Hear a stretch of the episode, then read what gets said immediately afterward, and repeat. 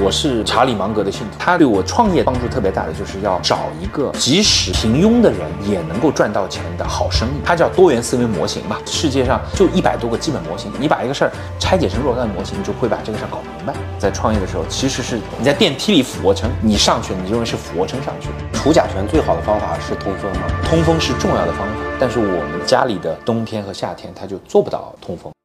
欢迎收听能一商业时间，这是一档商业观点和对谈类的播客节目，我是能一。我们的播客从八月份做到现在三个月时间，在喜马和小宇宙已经有八千多个粉丝了，不是很快，但也真的不慢了。非常感谢大家的支持和陪伴，所以我们也在筹划更精细的听友社群，欢迎大家通过简介添加我的微信，和我来深度的聊一聊。当然也要备注你的姓名、行业和赛道，这样我们能够更好的交流，我也能跟你取取经。今天我们来聊的这个品牌非常值得大家去好好听一听，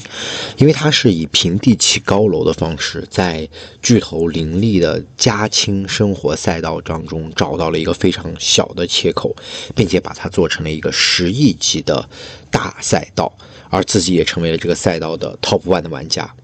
他们做的东西叫做家用除甲醛。哎，说到这事儿，你是不是突然就会觉得有一点焦虑感？这两年的时候，你会觉得所有人装修房子之后，尤其是有孩子的家庭，对空气的清新程度有非常大的要求。而希望树就是这样一个品牌，它提供了一套解决方案，而且让除醛的整个过程都变得可见。这是。趁着内容电商的风口和产品的独特性，让他们拥有了一大批的消费客群和每年几乎翻番上涨的业绩。今天我们就来对话的是希望树的创始人潘浩。我发现他们的时候，也是因为他们在双十一的家清榜单中跻身前二十强。一般来说，家清榜单的前面都是一些家庭用纸啊、清洁啊这样的传统品类。对于除醛这样的一个小赛道，能够荣登大的品类榜单，真的是一件很不容易的事儿。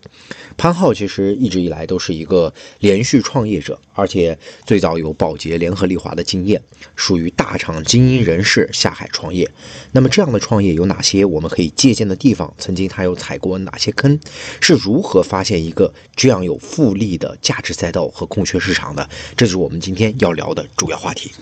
我叫潘浩，然后我英文名叫 Harry。我们品牌呢叫希望树，当然它英文名叫 Four Hope。我们是在专注在做就是装修以后解决除甲醛问题的这样一个品牌。除甲醛这个事儿，其实这两年随着大家对这个健康的关注啊，就是应该是一个非常蓬勃发展的市场。是。那在这个市场里，你们现在推出的核心的，你觉得最核心的几个品是什么东西？我们最早推出的是除醛小蓝罐，在二二年的时候就推出了这个除醛小绿罐。这些东西现在大概要卖多少钱？就跟大家科普一下。就是我们的这个小蓝罐大概三十多块钱，可能小绿罐四十多块钱一罐，一罐。对啊，这一个罐子大概能够除多少空间的甲醛？对，它大概能够起作用在十到十五平米，然后这个大概管两三个月，根据你的家里的甲醛浓度不同，跟季节不同，会有一点变化。嗯，那比如说我有一个一百平米的房子，对对对，那我要大不多买个六罐左右，对吧？六六六罐，呃，这六罐的话就是。可能也看你家里的那个装修的是新装修，还是说已经烂了一段时间。嗯，如果你是新装修的话，可能你会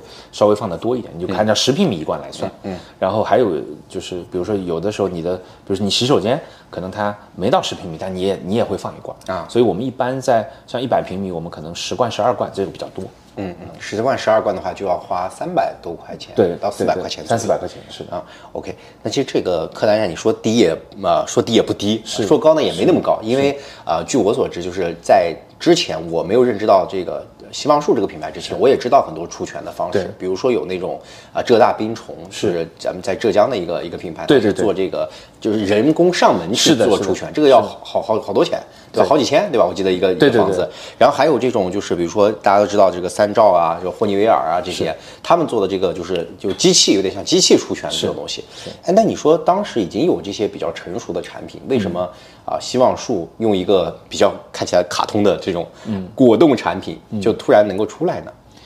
呃，我觉得首先是就消费者对于除醛这件事情，你毕竟当时愿意花五千一万做除醛服务的还是很少的一部分。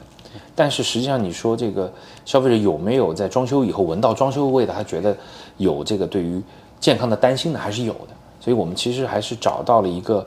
更加。便捷的除醛的方案。嗯，因为举例，如果你是上门除权，可能划下来一个平米可能要去到这个就单价是五千块，那我可能只花了它可能十分之一、二十分之一的价格，就能帮你做到这个这个一个一个比较好的一个除权的效果。这个我觉得可能对顾客来说还是有意义的。嗯，再其次呢，就是那个就是我们其实也去做消费者的这个家里面的那个就甲醛的检测，就是有一些呢是他很着急入住的，因为比如说像办公楼，嗯，这个就跟家里很不一样。办公楼的消费者，呃，这个因为特别是老板，他当然希望空置的时间越短越好。成本嘛，对对，所以他那个时候这个就是用除权服务的更多。嗯，那么但是对消费者这个普通的 to C 的消费者来说，他说我这个地方本来就要放好几个月的，那我这个我我其实在搬进去的时候可能超标并不严重，可能我们就用这个除权的凝胶就能解决它很多的问题。但是我们感知到的，就是说像甲醛这种大家非常敏感的行业啊，它也存在着非常大的这个信息不对称性，嗯是。甚至存在着一些啊消费者不能理解的，把它称之为玄学的东西，对啊，所以我也想跟你呃快速的沟通几个话题，你给我一些这个短的答案啊，是是是。就是存在那种现在就是零甲醛的板材嘛，呃，我们不敢说零甲醛，因为我们也做过很多的板材的检测，嗯，就是它的甲醛的释放的量是比较低的，原因是因为它在用用胶的时候，它没有用那个尿醛树脂，它可能用的是，比如说 MDI 胶啊之类的，它其实是甲醛的释放的确是比较低的，有的。除甲醛最好的方法是通风吗？呃，通风是重要的方法，但是我们在日常生活当中，就像像现在的环境，你其实就没法通风，因为你在办公楼里面，你在家里的冬天和夏天，它就做不到通风。那如果说能通风的情况下，是优选通风是最佳解。通风，呃，我们是建议就是，首先一个是通风，它本身肯定是一个非常好的方法。第二个就是我们可能会把各个产品结合在一起使用。嗯还有就是这个原来的那种大型的巨头做的这种空气净化器，对叫什么风扇啊，是是是这些东西有用吗？呃，空气净化器也是有用的。当然，空气净化器有一个 bug 是什么？因为现在我们看到的挺多的空气净化器，它是用碳吸附的方式，就是在它的那个滤网里面有一层活性炭。对，但是那个活性炭，当你在面对，比如说你这个地方是完全轻装修，它可能吸了挺短的一段时间就吸饱了。吸饱了以后，它对甲醛分解就没有那那个有效果。那么有一些可能是更加就是说有带有分解功能，那个就特别贵，就是可能大几千块钱一台。那你家里如果是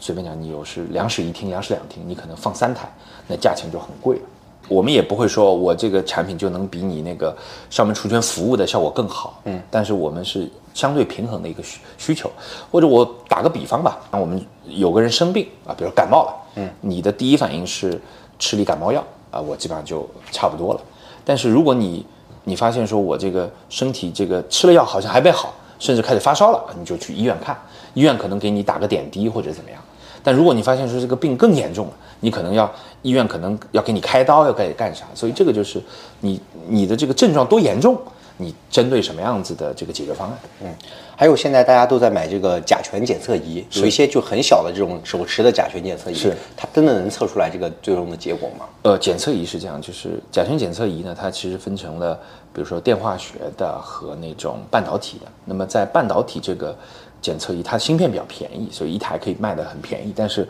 它的准确度并不是特别高。嗯，我们从我们做这个行当开始，我们其实也看了非常多的这个检测仪，我们也是在这里面去挑选那些相对来说准确度更高的，但是我们日常用来作为标定的那一台就大概有一万多块钱，嗯，普通家庭是不太会买的，嗯，但是我们尽量去用这个便宜一些的这个检测仪去逼近那个。就是就是特别贵的那个检测仪，嗯，但是你说如果是，呃，这个小几十块钱的那种，我们之前看过的不是特别准，嗯，所以这种更多是心理安慰。但是还是说到这个甲醛，首先大家的认知就各个不相同，都是只是恐慌是相同的。嗯，除醛这件事儿，大家的认知差就更加有有认知差了。对所以我看到你的产品，其实今天在抖音、在小红书上也非常流行。嗯啊，我我不能说毁誉参半吧，但至少是有很多好评啊，但是也有差评。那觉得这个东西不知道有没有效果，嗯啊，或者说呃有的这个效果到底能不能够出全，或者出全的范围、时间，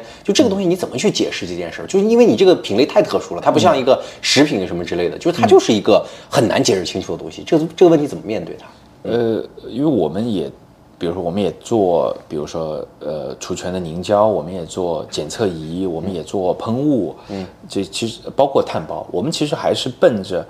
这个更加呃这个真实可见的效果去的。消费者家里的那个环境其实也还是有很多的不同的差异那但是我们首先是根据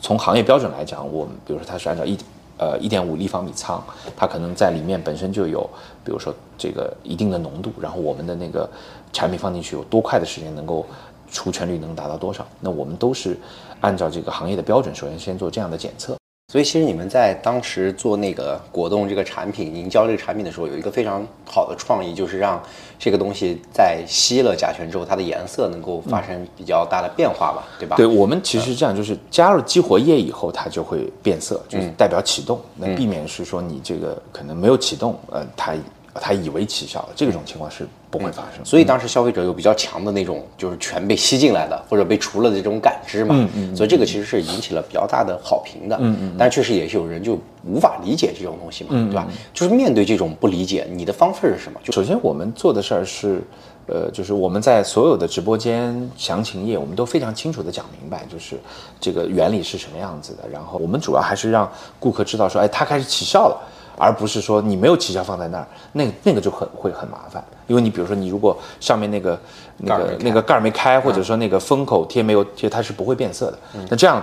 你你放那儿，你以为已经帮你在做除醛，但实际上没有。这个我们就解决这样的问题。那至于说你说网上的这些这个。这个反馈啊啥，我们也很认真的去听取，然后也会去找到消费者说啊，那你主主要的问题是什么？我们看怎么能来帮你解决。因为有些时候可能消费者他家里的就这个这个，比如说空气污染比较严重，那我们说可能光凝胶还不够，你家里是比较严重的，可能我还在推荐你再用再用喷雾，那这样更好的来解决你的这个问题。嗯嗯，除醛这个赛道还是相对来说比较垂直的吧，嗯，对吧？但是你们的这个业务已经做得很大了，现在这个销售体量大概在多少？在二一年的时候，可能也已经有个。呃，七个亿的 GMV，那么现在还有一些更多的增长吧？现在今年能到十亿以上，差不多是有可能，对对啊。所以，呃，这个赛道一个小就看起来的小赛道啊，然后被做的还是蛮大的。是。然后很多创业者，尤其是新消费品牌的创业者，前两年的这个创业方式都叫做啊，因为我自己有这个痛点，就比如说我的妻子在哺乳的时候，然后我需要一个什么大胸的内衣，对吧？这种创业的故事，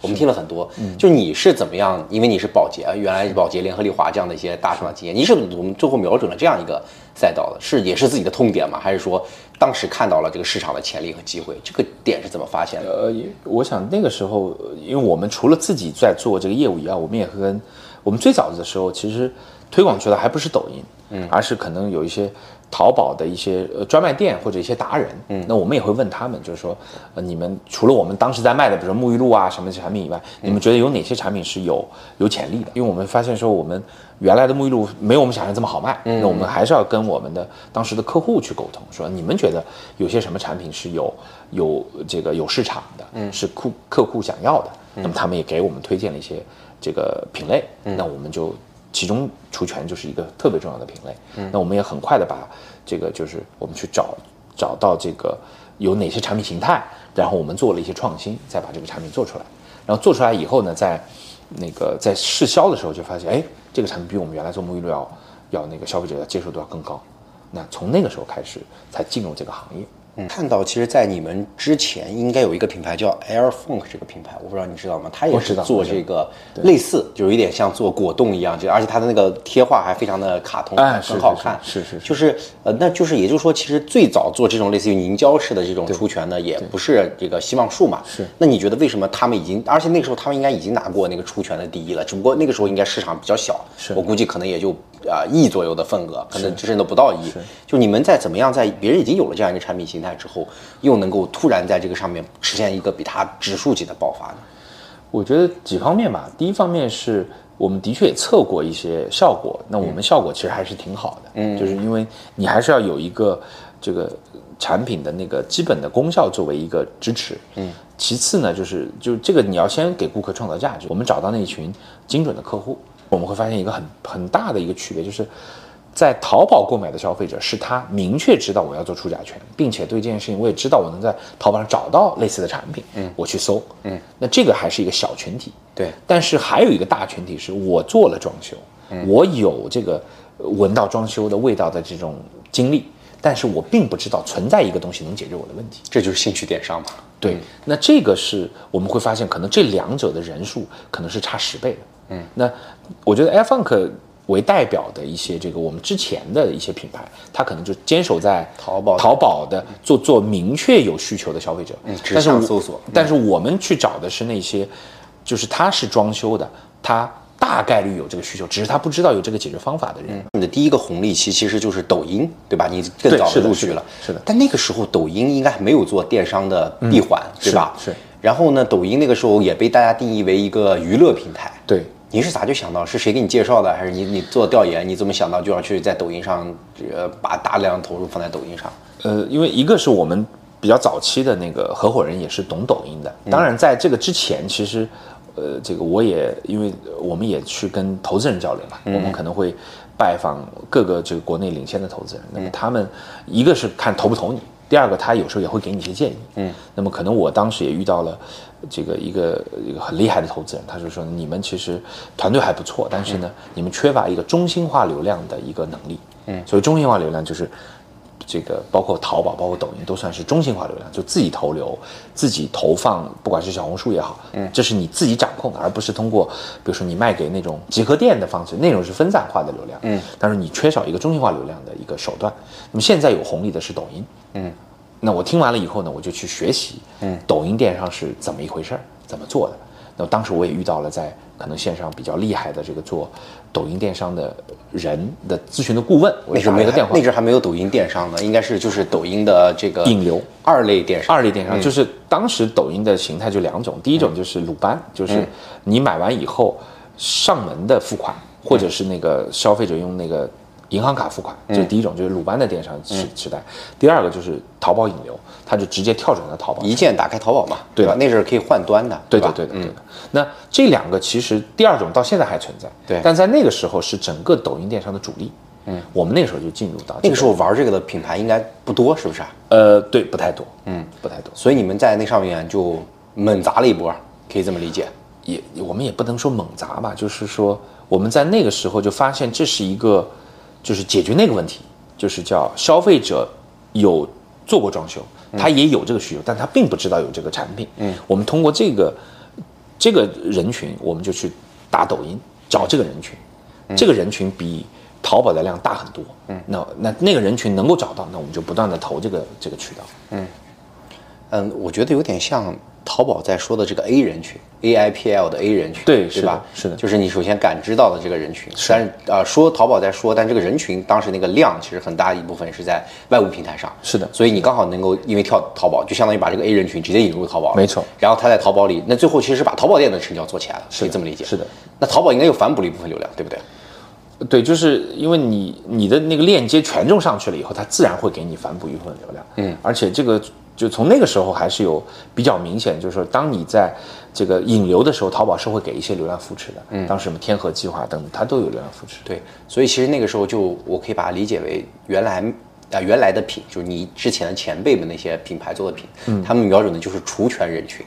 你瞄准的是装修人群，是就你的人群比他大，没错，对吧？所以你就体量上很快就得到了一个提升，然后你的产品形态又相对来说是比较活泼的，是的啊，比较消费者化的这么一个表达形态，是是啊。那在这个在这段时间以后，就是当时那个你是在站外投的这个 ROI 就能够跑正吗？呃，就是它是综合下来能跑正。嗯，你只说即时不一定。嗯，但是你加上那个，比如说站内的给你的流量扶持，嗯，加上站内的自然搜索，嗯，可能合在一起是能跑正的。当时那个时候，就是大家都关心，就是现在消费品牌到底是因为投资跑起来的，还是说我因为自己的良性健康发展起来的？就你们这些年是是一个赚钱的状态吗？对我们其实，在就二一年的时候，还是就已经没过几个月就开始就 break even，然后后面就处于一个盈利状态。嗯，但是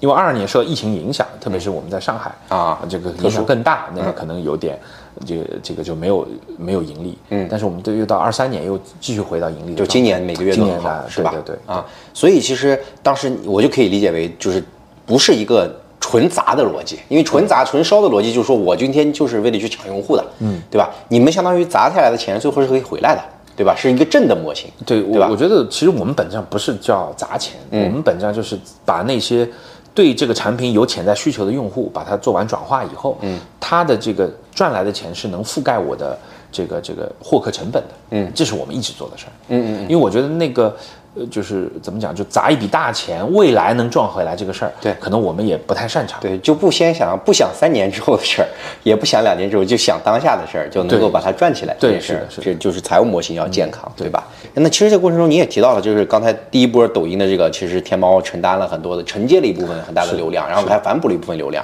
那小红书就更是，因为小红书大家都知道，小红书没什么电商闭环嘛，外溢基本上都是要溢到这个抖音或者是天猫领域，以天猫领域为多。嗯，那这些年你觉得天猫的这个平台，你你给你带来的这个价值是什么？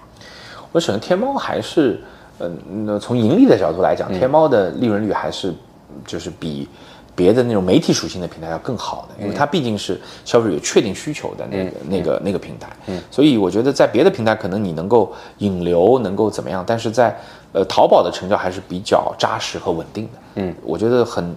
呃，就是在淘宝上这个产生盈利要比别的渠道要更好一些。嗯那抖音就是抖音，刚才说前面的话就 ROI 跑证，综合 ROI 跑证嘛，综合 ROI 也要考虑淘宝的，对吧？是是是然后你就能投。那后面在抖音自己做电商、做自播之后，你的这个模型是正的吗？依然还是 OK 的啊、然后但是它可能没有别的平台那么赚钱吧。啊，那就是说还是天猫的这个盈利情况那个好一点，是是是对吧？好，那在这个情况，现在你的生意盘子是怎么样的？分分布的话，就是呃，天猫占多少？抖就是呃，淘宝、天猫是这样，就是如果像双十一，那么淘宝就会变大，嗯，那么比如说像这个呃，比如非双十一，可能抖音会更大一些。综合来说，一年来看呢，一年来看，呃，就平台电商跟那个就是说短视频电商可能差不多，一比一，呃差不多装修人群，这个行业是不是没有复购的？就是这个行业会有人复购吗？哦，这个行业其实复购比我们就没有想象的，比如说举例，你做一个纸巾，做一个洗衣液，那个复购没有那么高但是不是个快，它不，它是一个耐，感觉是个耐消品啊，也不能说是耐消品，但是就是每个人用一次就差不多了。它更像是就是说装修以后你要做的一个步骤。啊，对，但是呢，它会有一部分消费者，他可能，嗯，你可能除了三四三四个用完，我还会再复购，它还是有一定复购率的。但是当然肯定不如像这个洗衣液啊这些那么那么高的复购率。嗯因为人不会天天装修嘛，没错。除非说这个房子它本身是一个，就是比如说刚装修完就住进来了，对。他就要出圈出三个月，他先用你一个月对对感受一下，再用一个，再用一个，对对对对对。或者他哪怕他用他要就特别呃注重健康，他用你六个月，没错。这种是有可能的，没错对吧？那也就是说这个行业其实拉新是一个蛮蛮拉新是比较重蛮重的事是，对吧？是的。我看到现在就是说，你们做大体量之后，原来就是这个这个类似于这种啊、凝胶，对吧？嗯很少人做，现在真的好多好多品牌在在做这种东西啊。我我搜了一下，就比如说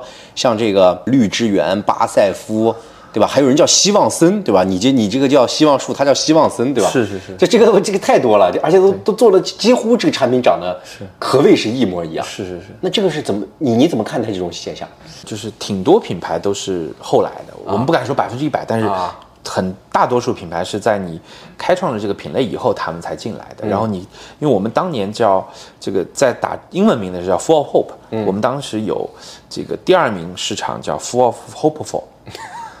对，第三名叫 Full of Happiness，第 这么搞笑四名叫 Full of Health，第五名叫 Full of House。啊，这个就是当时那个品类的前五名啊啊，对，啊！所以你就能理解。当然，只有 Full of Hope 是我们的，别的就是别的厂家的啊。所以，那您猜猜是他们先还是我们先啊？就所以这个是就是中国的商业环境就是这样，就是当你发现你开创一个品类以后，嗯，必然有很多的品牌会进入进来。对对那而且它可能进入进来的方式也不一定是你想象那种啊，我们做一个更好的产品，跟你来这个正面竞争一下。大多数就是先先先仿一个型嘛，对因为淘宝毕竟是一个呃卖图片的网站，对吧？你这个抖音更加是一个卖视频的网站，对吧？这个东西，而且很多东西确实也没有办法去量化，尤其这个赛道它本身很难去量化。嗯那这个东西可能只有消费者。经过大浪淘沙之后，才能知道那个谁是真的，是对吧？是所以这个，那所以这个东西它没有办法形成知识产权，是吗？呃，就比如说这个，呃，你的产品的图图是这样，嗯，那它只要调一点，比如调百分之十不够，那我调百分之十五，嗯，就是，否则中国就没有那么多什么雪碧和云碧，嗯，康师傅和康帅傅的故事，嗯，就这个你在各个品类都会有，所以你觉得超品这件事在你这儿也是不可避免的一件事儿？你在别的品类也挺难避免。嗯，有一些品类其实是知识产权，比如说像消费电子、小家电这些，感觉会好一点。那您去看也会发现，其实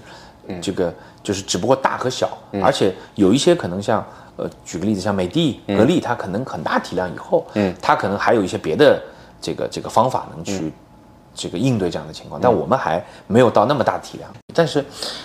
当你发现这件事情不可避免的时候，那你就想我该怎么办呢？那一个就是你继续做好你的基本功，呃就是那第二个就是也要做好维权，因为我们之前发现就是消费者大量消费者是搞错了，他根本不知道那个是假的，那那我们该去起诉起诉，该去这个这个维权维权，对吧？这个我觉得还是要做的。那你觉得这些除了说会有一些恶性竞争之外啊，有没有对你作为一个行业头部领先品牌的一种鞭策的作用？你觉得有没有？呃，就是的，一方面就是我们要进一步的提高你的产品，其次就是淘宝，其实我们也做了升级，从最早的这个蓝罐升级到绿罐，这也是我们的一个应对。因为那个时候我们在二二年的时候已经发现，就是蓝罐的这个这个仿冒产品太多了，嗯，那我们可能也推出了新的这个产品，嗯，那我觉得在国内可能做这个业务，你就是要不断的做产品创新，嗯，然后他原来抄的那一波，他可能就没什么生意了，那我再做一个新的，我再把新的做起来，他可能又再再来一遍，那你就得不断的做创新吧。嗯，这个因为你已经今年说如果做得好的话，会有十个多亿的体量嘛，对吧？那这个除权你有没有算过中国的这个天花板是多大？或者说外国是不是就是比如说欧美国家、分发达的国家，GDP 人均一万美金以上的国家，这个市场会不会很大？就是首先我们说，在国内那个除权的市场，我们可能看到像不论是淘宝还是在呃抖音，可能它有呃，就是你还是能看到一个数据的。那我们已经有蛮高的份额，但是线下有多少的量，我们现在还的确还不知道。嗯，因为中国线下是一个怎么说，就是嗯，你有时候不知道它有多多大的量，你看起来好像线上已经挺大，但线下可能有因为。可能就不是一拨人，对，有非常有可能。对对，所以我觉得这个，你问我整个这个中国的量有多大，我我还挺难完全估计出来的。但线上的我们基本上能看得到。嗯，那你再问我说这个海外，海外呢，首先不同的国家的那个情况不太一样，比如日本也有除权的这个产品。嗯，那它从放置型的到这种服务型的都有。嗯，那那反反而欧美呢，到这个品类相对比较少。那我觉得可能可能两个国家的这种，比如说中国和美国还是有点不一样。首先，中国我们离供应链比较近，嗯就比如说我们的板材、我们的胶水，其实是离装修特别近的。嗯，就是你可能这个板材生产出来，家具生产出来，可能一个礼拜就到你手里了。嗯，因为我我是有听说有一些这个朋友啊，就他们的家具厂就是。这个是你下了订单以后才开始制作这个家具，等到是油漆手摸不沾手了就发出来。但其实从不沾手到完全这个味道散掉还是有过程的。嗯，这就是中国的这个供应链独特的，极致的供应链反而带来了这个甲醛的，就是这些的这个油漆彻底干的过程是在消费者家完成。嗯，那这些就是可能在美国就比较少发生。所以美国其实没有什么这样的凝胶它，除醛的呃除醛的没有，就这日本有，但是美国没有这个市场。日本也有这种凝胶类的产品，也有，就它它不是凝胶的，但是放置类的放置类的、放置类放置类的，对。但是美国有那个呀，有那个机器呀，就类似于机器类的那种啊，对对，呃，就空气净化器也有，对但美国可能还有一个就是美国可能对于呃除味儿，嗯，要求特别高啊就比如说你去它的任何的这种这个公共的厕所，嗯，它用的那种去除那个厕所里味道的东西用的量比中国大很多。日本也是这样的，那个厕所的味道非常香。呃，对，那就是你看，这就是这个可能发展阶段不同，它的那个对空气治理的侧重点就不一样。当时一九年的时候，成立了十亿这家公司。对对啊，当时为什么要叫十亿啊？这家公司啊？呃，十一是因为我们最早的时候就是做这个叫新锐品牌创业的时候，其实我们也有一个愿景，就是我们希望能够为中国人做一些年销售额超过十亿美金的品牌所以是谐音梗啊，是十亿，是是对是是是啊。然后当时你是应该在宝洁和联合利华都待过，那里应该有蛮多的这个十亿美金级的品牌，对对对对对所以受到这个的影响。对，因为那个时候我可能最早进入，比如宝洁，他说我们有二十多个这个叫 one billion brand，就是年销超过十亿美金的品牌。1 billion，对到联合利华也说我们有很多的超过十亿美金品牌。我们后来就发现就，就衡量一个，包括消费品公司，包括日化公司，它可能就是十亿美元品牌是一个它特别重要的一个衡量指标。嗯，但是我们后来其实我们日常见到的中国的公司，特别日化领域，真正做到十亿美元销售额的还是比较少的。嗯，所以我们就说，我们能不能自己做一个这个十亿美元的这个品牌？所以这还是一个蛮大的愿景的，对于当时创业啊，是是是是。所以当时其实你是一个有比较好的，刚才说大厂出来的人嘛。那保洁其实有很多保洁的毕业班的同学，嗯我看都在各个啊，比如说有的很互联网企业曾经引入过一批大量的这个保洁的这个员工，对吧？尤其是很多互联网企业做零售之后，就你为什么会选择创业呢？对，我觉得可能是从。呃，一五年那个时候就离开那个就是外企的这个就升职的这个序列以后，我觉得那个时候就就发现就是，呃，在在外企它还是有挺多挺复杂的事儿，比如说你来一个老板，他可能你就增长然后升职，可能突然换一个老板，老板说啊你们原来的这些我都推倒重来，那这种是我们我觉得当时可能从从职场角度来讲，我就有一种特别强烈的不安全感，我们当时就想，我还是想把自己的命运掌握在自己手里。从大厂离开到创办时宜，然后后来做出这个希望树，中间是不是还有创业的历程是怎么样的？对，就是中间我当时最早去了一个这个呃进口的奶粉在中国的代理商，因为我本来也做奶粉嘛，嗯，再去做奶粉也还是很熟悉的，嗯，那就相当于操盘这个品牌，嗯，那么业务也做得不错，但是后来可能老板也有自己的新的想法，要打算自己管了，那我们这个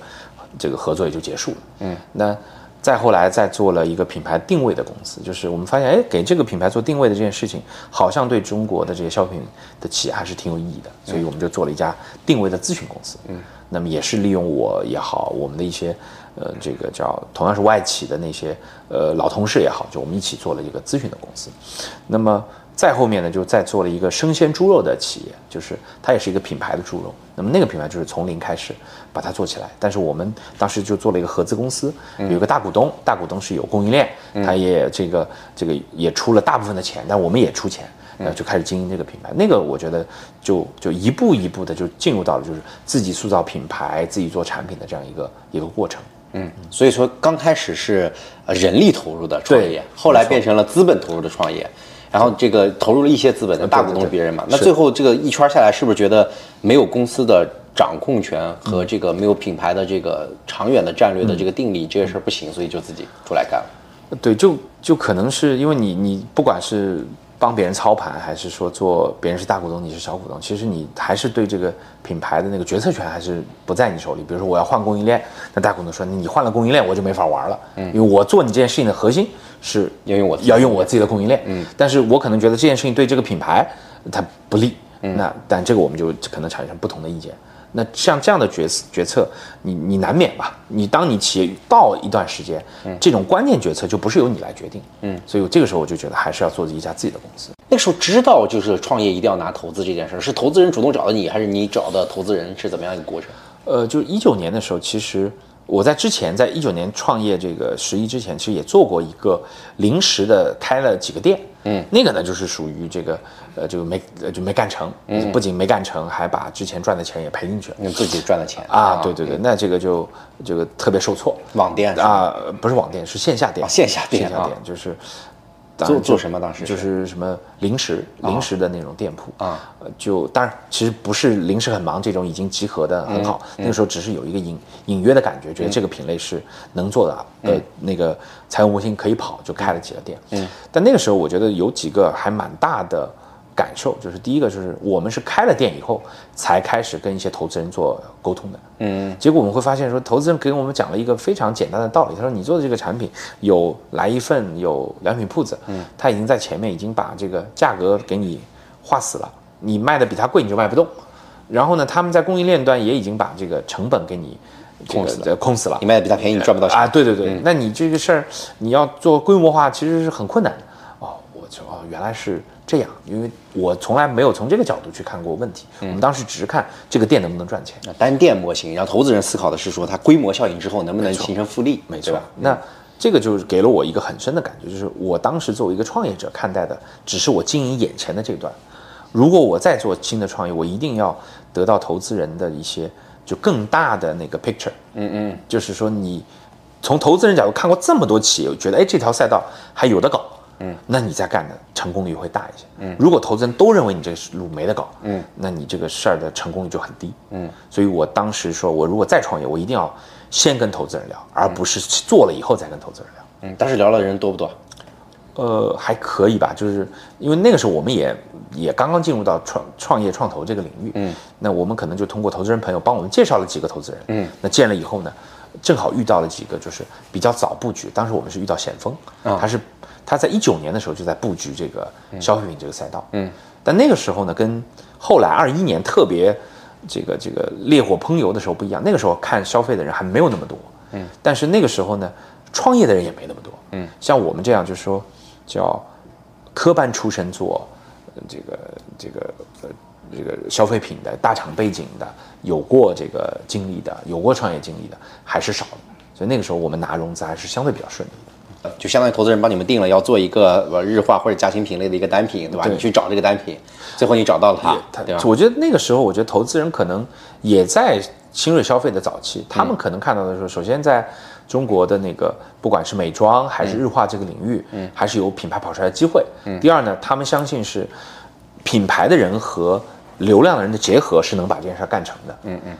这个后面来看，我们的确也是这样。现在的话，就是已经融资到了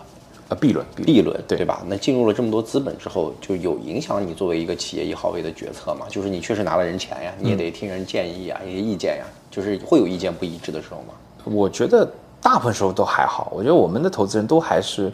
还是比较通情达理的。他们有一句话讲的特别好，叫呃这个帮忙不添乱。比如说，我们可能有一个很有名的投资人，他就会呃隔几个月说，哎，最近我们发现小红书有红利，你们赶快布局。嗯，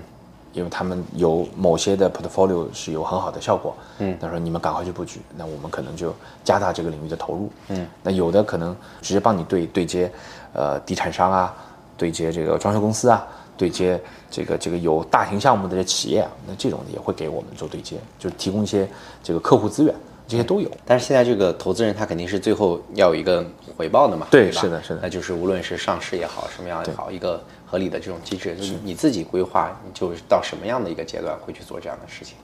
我觉得就还是一个这个稳步推进吧。首先一个就是企业还是要保持盈利，就是而且是越来越好的盈利，我觉得这是基础。那第二个就是说，呃，就是因为在中国走资本市场道路，我们肯定要做好所有的合规工作，我们都是努力做好。你哪知道两年以后是啥情况？嗯，所以我们就是做好自己准备工作，一旦有窗口期，就该上上，刚刚过去的这个双十一，你的结果怎么样？你觉得是还挺好的，还挺好的。是超出预期的呃呃，超出预期，也比平台要好好不少。啊。嗯，那在这个直播间呢，你们现在跟这个多少的达人在在做合作？对，我们在跟一些头部达人都在做做合作。嗯，我觉得就是因为我们还是品类的第一名，嗯，所以只要这个达人他对这个品类是这个有兴趣去去去推的，那我们基本上去都会跟这些达人去建联。嗯，而且我们因为呃这个你也提到，就是这个品品类还是有很多这个不同的类型的品牌，那么我们还是给到。这个这个达人一个还是很清楚的，就是我们大概是怎么做的，效果如何，都能够那个现场都能够那个能让他看到这些这些效果。那这样达人在做直播的时候，他心里比较安心一些。所以我们基本上还是跟很多头部达人建联的。最后，如果想跟这个行业的这些啊同行们，对吧？或者说这些行业的这个共同参与的这些商家，就你你想，就你想跟他们，你会跟他们，如果在这样一个场景，你会跟他们说什么？你会跟他们怎么沟通？对，我觉得就是就大家一起把这个就市场做得更规范，然后给顾客创造价值。我觉得这个就是咱们共同在做的事儿。我们也很正常，就是在中国有有竞争啊，有这种也很正常。但是我觉得，呃，对，就是共同把这个除权这件事儿做好，就是真正帮顾客解决他们的遇到的问题。就是当然我们肯定是努力提高效果，就包括我们，包括我们对竞品店也是一样，我们就做得更好的效果。然后更好的满足顾客，我觉得这个是我们共同的做的一件事儿。我们有品牌的团队，那个我们品牌团队是可能欧莱雅这些公司出来，所以他在做昵称的时候还是比较早就想好了，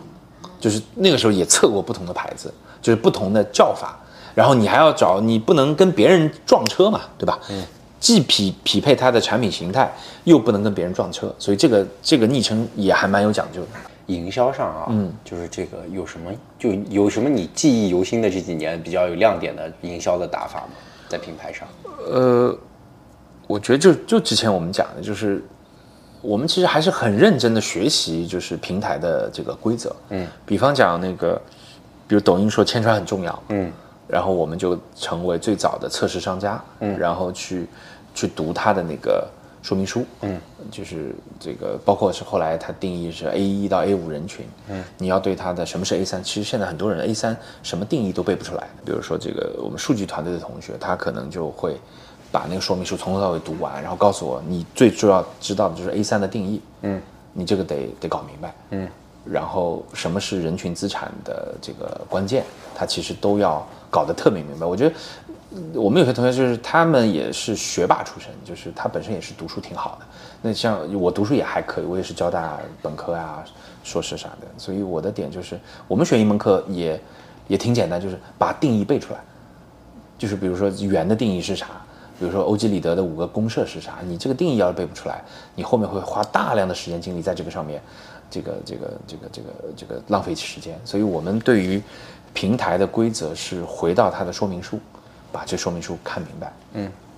哎，相当于这个时候，你刚才一直在强调团队啊，团队很厉害。那其实你刚开始创十一的时候，二零一九年那个时候大概有多少人？四个人吧。那阵也没没有多少人，对对是，也是在随着这个品类确定下来，然后量起来以后，慢慢的把人增长起来，对对对，对吧？所以你能身边有这么一群优秀的人，也是跟你有投资相对于底气足一点也有关系，我可以这么理解，对吧？呃，我觉得投资给我们是啥？就是你至少能付给人家一个，对，一个一个还 OK 的薪水吧。就比如说人家本来举举例一个月拿两万块钱，嗯，你到我这儿不不是让你少很多很多，对对吧？这个我觉得是第一。第二呢，就是，但我觉得更多的是大家有一个对这个事儿的，呃，这个共同的想法。因为你在早期的时候，说实话，你真的是很难找到好的人。嗯，很多人是为了，就比如说我们的，呃，我们的研发的合伙人，他加入我们的原因就是因为，就是我们说的那个十亿的那个想法，就是我们说，就就是叫，呃，因为我因为我自己在宝洁联发都都带过，我们说，其实你会发现，每一个这么大的公司，它背后都有一个很大的经济体。宝洁在美国，联合利华在欧洲，哪怕花王它也在这个日本。嗯，但是中国当时我们看日化比较大的，可能就是上海家化。上海家化，但上海家化其实生意量并没有那么大。嗯，对。那我们就说，我们是不是能做一家那个就是中国的，可能像宝洁、联合利华这样的大的公司？那你觉得是是是是什么样的人？那我们觉得是我们这些可能在外企也经过。这个专业培训，但是又懂得新的流量的这个做法的人，在新的环境下面去做起来这样公司是最有可能的。所以就他加入我的时候，其实还是这个钱也很少，然后然后在一个很小的这个实验室里面工作。嗯，我觉得那个时候我们吸引人还是靠怎么说，就是呃情怀吧，还是靠情怀。嗯嗯，就相当于投资给了一点，至少保证他那个就是温饱，温饱，温饱是能有。因为如果完全不拿投资的话，其实就。你温饱就没有，对对对对。那那个时候，说实话，就是你只能找那种，就是相对来说你没有这么高的人才密度了。对对对，要么就是你招的人就比较差，要么就是说，可能就这个人本身家庭条件特别好，无所谓。嗯。那或者你就特别感染力强，可能我们也就没到那个程度。对，温饱我们还是能够保证的。嗯，刚才所有说的这些什么，包括什么呃，熟悉平台的玩法，找到机会点，这个都比较务实啊。嗯，就是因为现在的品牌营销上，其实还是有很多需要。让人会心为之，对吧？为之动心的这种瞬间的，就是这种你有印象，就是你这个品牌，就包括我刚刚说起昵称，可能是一个啊。是。那除了这之外，还有想到咱们在品牌在推广的这个过程当中，在面向，尤尤其是在内容平台有这么大的量的情况下，就有有没有那种让你觉得哇特别创新、特别眼前一亮的这种营销上的一些打法？你能想起来？我觉得就是，就大家总认为一个牌子是靠这种 brilliant idea 出来的。其实大部分时候不是这样的，那总需要的吧？我在想，不需要啊，就是你就兢兢业业把你这个事儿干好。就是我们的团队可能就是说，呃，比如同样做内容，你是不是把场景讲出来了？你是不是消费者的前三秒是愿意愿意看下去的？你是不是那个那个转化的这个字体那个位置那个啥是不是做对了？我的这个创业的风格就是叫《孙子兵法》：昔之善战者，无知名，无勇功。就是你你你真正打仗是。我们希望尽量少打这种以少胜多，用这个一个一个 idea 赢的仗。我们尽量打那种一万个人打一千个人，就是平淡无奇的打赢，然后回家吃饭。我觉得这个是一个这个我们追求的事儿。所以我们突然来一个团队说，哦，这个 idea 特别牛逼，然后这个量很爆，我说啊非常好。那但是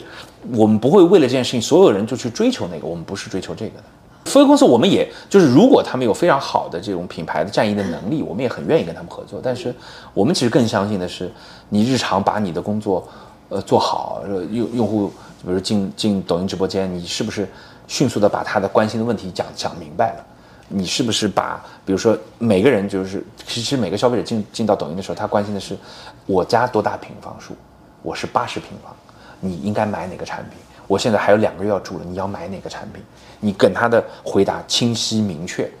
然后你给他的这个福利的，就是送给他的赠品，他用得上，他也觉得价值感可以，而且他觉得你的呃这个产品的介绍啥的他信任，这个事儿他就更能卖。他其实倒真不是靠某一个 brilliant idea，每个创业者其实还是不一样。就我们的创业者的团队的特点就是啥呢？就是我们有两个比较主线的啊，当然我们其实还有很多支持团队。一个就是品牌的团队，他对做品牌的这件事儿，呃，什么品牌定位是啥？什么是你？就比如说我们从来不扩，我们只做除权，我们从来不扩到什么做个洗衣液，做个洗衣液，我们从来不做，因为这件事情对你的品牌是有巨大伤害的。但这件事儿很多创业团队他可能没有这个感觉，他觉得我能多做五千万销售，我当然愿意做。但我们可能这个对我来说是常识。可能我们的团队都是有这些常识的，所以它就形成了一个呃品牌，就是我有品牌的基本规律，我就按照这个来。然后做运营的同学呢，就是比较扎实，嗯，就是你对于呃你可能一个一个视频的那个那个 CTR 结果，它前前几秒怎么样，他对每个人都有考核，然后每个人的那个。比如说销量，就哪怕做视频的同学，他也要跟最终的结果去去去关联，因为我们是用德鲁克的方法在管理公司。您看这个墙上就是我日常的那个知识地图，就是先从回到最基本，什么是企业存在的意义？是创造顾客。什么是企业和企业的不同？是我们有独特的知识，这两者成为了我们的事业，就是用我们独特的知识创造顾客，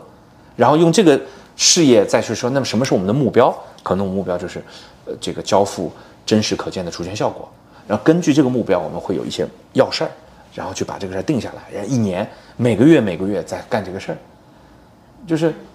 怎么讲？就是可能我们做的事儿是，就有点像啥？就是有人问你，你为什么高考考个这么高分？我说我从小学一年级开始，把上课老师的每一个知识点都听明白，老师上课做的布置的每一道题都做做完，并且定真搞明白，然后我高考就考得好。嗯。我们就是把，比如说举例，我们可能抖音不懂，那我们就学抖音。后来发现抖音干好了，淘宝不懂，那我们就找淘宝懂的同学，然后听他的话，把这个事儿干好。嗯，那么接下去说我们达人怎么怎么找不懂，那我们再找达人的人。那你干着干着，你就每个就懂了一点嘛。嗯，团队很能干，所以我觉得以你这个操作风格，你是不是不太用刚才说 f o r A 也好，服务商也好的这种角色？对我们比较少用。比较少用，TP 也没有用，对吧？TP 也没有用。呃，像这种达人带头的机构也不用，也就早期有用过的，早期有用过，就掌握方法的时候，就是早期因为你啥都没有，而且你人力也跟不上，你肯定还是我带带带头机构的。但到越到后面，可能我越了解方法以后，就就把扎扎实实把事儿做好，就都是自闭环来做，包括小红书种草找 KOL、KOC 都是自己投，大部分自己做，我不敢说一个没有，但是我大部分自己做。我在创业之前，我觉得能力是。呃，是第一位，因为我自己就是很简单，就是你读书也很好，然后你也进了一个通过面试，通过多年积累去了一个好的公司，然后在公司里面也认真工作，然后也做到挺好的职位，这个就是我相信能力嘛。但是在在创业的时候，我就发现，其实创业还是一个跟概率影响挺大的事儿。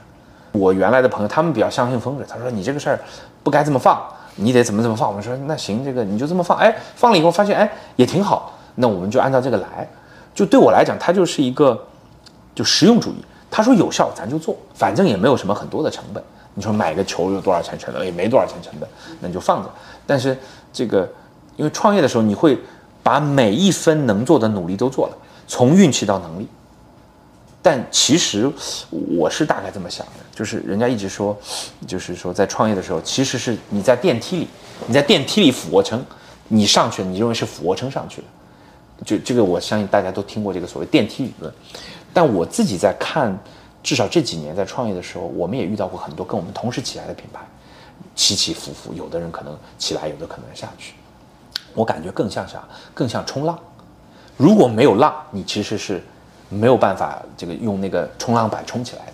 但是有浪，你能始终保持在这个浪的这个浪头，也是挺难的。你一旦失去平衡，一旦你做的动作不对，你可能就从那个浪上掉下来。但是你说如果完全没有浪，你肯定起不来。但是保持在浪上，不断迭代自己，其实也是挺不容易的。但浪靠运气，在浪头你能够保持在浪上面，我觉得是靠你日常的训练啊、能力啊啥的。我遇到很困难的时候，就包括我们可能在做除权这个业务之前，我们做沐浴露啊啥的，也遇到很大的困难。可能我们公司都这现金流很紧张，但那个时候我就想起了我历史上遇到的事儿，就我那个时候都会有选择，一个选择是前进一步，这个就 fight for it，一种是叫退后一步，去到一个更安逸的那个位置。我后来想起来，我人生中每一次都是。前进一步，fight for it，然后每一次都得到了一个更好的结果，所以就当我遇到那种困难的时候，其实那个时候有点像，就有点像啊，你已经累得不行了，你浑身力气都没有，但那个时候可能你就是心底里最后再生出一股力量，就是说我再努力一下，我觉得那个还是，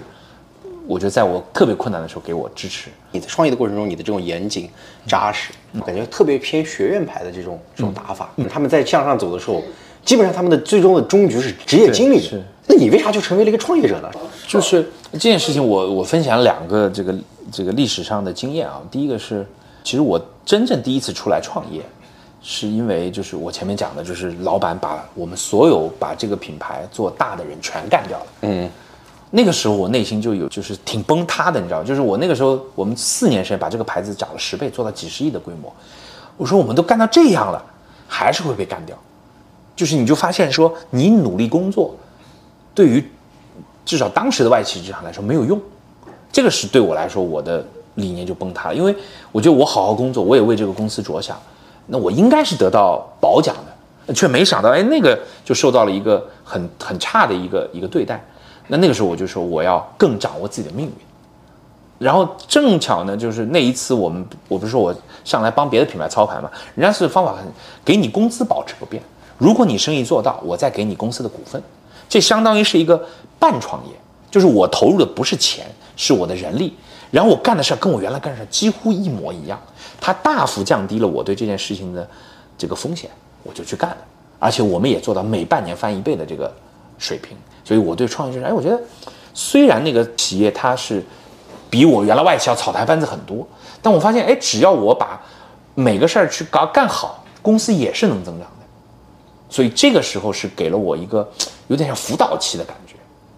你说那个时候真的让我一下子跳出来干，说我就直接干一个，比如说咨询公司或者啥，我可能还不愿意干，因为我的收入也没保障，我还得还房贷，对吧？所以我觉得这是一个。第二个呢，我在今年年初的时候碰到一个人，碰到一个什么人呢？就是在他在二十年前我在大学里遇到他，他一直做的是大学生的职业规划这个相关的培训。二十年以后，他做了一个回访，就访问他当年最早职业规划培训的那些学生，就看二十年后他们在干啥。然后我就遇到他了，他告诉我，他说：“你知道吗？你二十年前就说你一定会创业的，打工只是你的一个阶段。”我说：“我都不太记得这个事儿了。”我当时真的是么？他说：“你当时就说你一定会创业。”那我说：“那好吧，那看来还是最终走上了创业的这个道路。”我是查理芒格的信徒，我觉得他。对我创业帮助特别大的，就是要要找一个即使平庸的人也能够赚到钱的好生意，因为他说你在投资的时候，你很难控制这个团队，最终是从一个厉害的团队，最后到一个平庸的团队，只有平庸团队还能挣到钱，这才是一个值得长期投资的好生意，这是芒格先生说的。但您看，这不是一个创业者精神。创业者精神就是我就是要卷，我就是要要要去抢市场。但芒格先生说，你要选一个平庸的人也能做的好生意。但芒格先生的理论里面并没有涉及很多企业经营的事儿。那这个时候就是这个德鲁克，德鲁克，德鲁克先生就是他告诉你一个企业经营系统，你按照他系统来，企业就是啊，什么是你的事业啊？就是用独特的知识创造顾客。然后是那么根据这个事情，你要定你你的目标，然后基于目标，你要把要事儿，然后所有的团队都围绕这件事去干，然后每个月每个月往前前进，然后你的经营效率就会比较好。你在一个好生意里面，在高经营效率，你干事儿就干得从容一点。这就是我们这个这个做法。好的，下面就到了我的私货时间。跟潘浩聊的过程中，其实你能感觉到他身上的那股劲儿特别的强，而且很有感染力，特别像一个创始人，但是又兼具那种 CEO 的职业感。可能就是他大厂出身啊，科班教育、名校毕业，种种给他带来的这样的一种规范性，而且他对芒格的兴奋和推崇非常的强烈。所以在我们录那期节目的时候，其实芒格老先生还没有去世，但是在节目录完之后的剪辑过程中啊，芒格老先生在九十九岁的高龄，其实离开了这个世界。我看到潘浩的朋友圈是非常悲痛的，因为他觉得芒格真的给他教会了很多。他经常跟我们说，他是芒格的忠实信徒，芒格教会了他很多思维模型，可以用一百种思维模型就比别人更聪明，而他也在像芒格一样。把他所创业遇到的事情都切分成一个一个模型，然后再去思考该如何用人、如何处事。他也兴奋德鲁克，他在管理的过程中不断的在精进自己，即使自己是一个典型的精英创业者，但他也会去做咨询，也会去请教练来给公司整体提能。所以我觉得他是一个非常综合性的人才。希望树这个品牌从二零二零年开始做除醛凝胶。其实我们说他做的是有点像果冻一样的小蓝瓶和小绿瓶，起了一个这样好记好搜的昵称，还通过变色实现除醛的过程，消费者可见。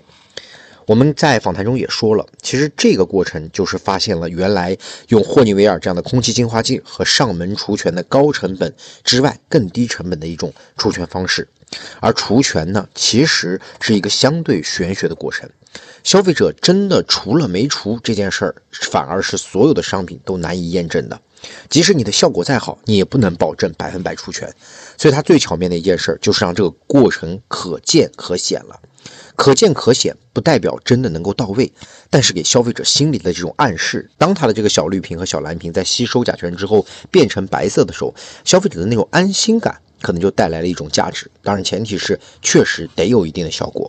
我问他，如果只有一件事儿，你觉得你做对了什么？他说他做对的一定是以淘宝为基座，同时抓住了抖音兴趣电商的这个风口。因为在他入局之前，其实已经有人先入局了这样的一个凝胶除醛的系列，甚至做到了淘宝天猫第一。但是他大量的在抖音的投放，抖音的内容的。整个的对消费者的渗透，再加上有投资的加持，可以让它不断的扩大规模。再到小红书的笔记，其实你会看到这样的内容无处不在，一遍遍的在教育消费者，告诉他们痛点是什么，你的潜在需求是什么，我能怎么样帮你解决问题。在采访他们之后的大概一个月的时间里，我几乎在我的朋友圈和我任何 APP 上，我会不断的刷到希望书的广告，可见它的营销成本也真的很高。但是我们能相信这个品类本身的毛利率也很高，所以这就是一条非常优质的赛道。我们不去评价它是不是智商税，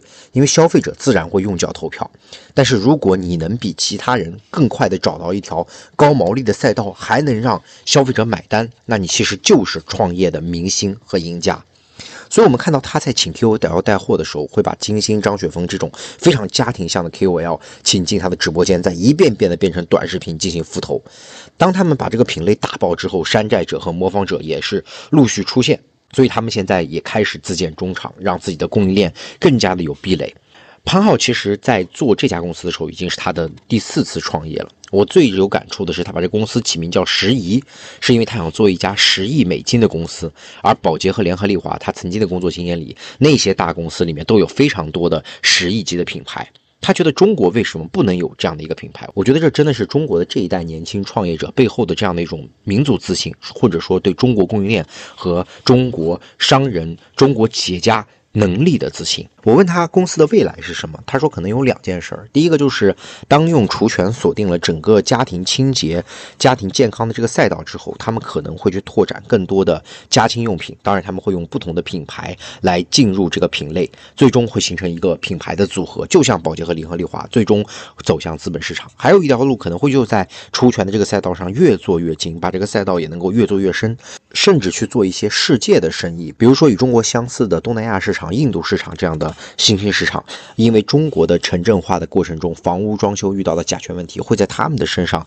都再来一次。我跟潘浩的这次聊天，其实是在上海的中信泰富大厦，那是上海非常核心的一个建筑。当时我问他说：“这里的房租要多少钱？”他说要八块钱一个平米。哦，想想我们公司在杭州的办公室，可能只要两块多一个平米。其实能把自己的办公地点选在这么核心的一个位置上，确实在做一家啊，大家都说比较拼劳力的电商公司。本质上是他对于品牌的一种信心。高毛利的背后，其实也是敢花钱、敢去教育市场、敢去用好的人、敢去给自己的员工分享利润和更好的工作环境。他对投资人也好，他对一个 CEO 的责任也好，都有非常清晰的认知，甚至对这些指点过他的前辈都心怀感恩。我们经常说，一个班里最差的那个学生，可能最终成为了那个大老板。后来想想是为什么？因为这些差生都在他们学习时代就经历过失败，所以他们可能没有什么好失去的了。他们不惧怕挑战，不惧怕风险，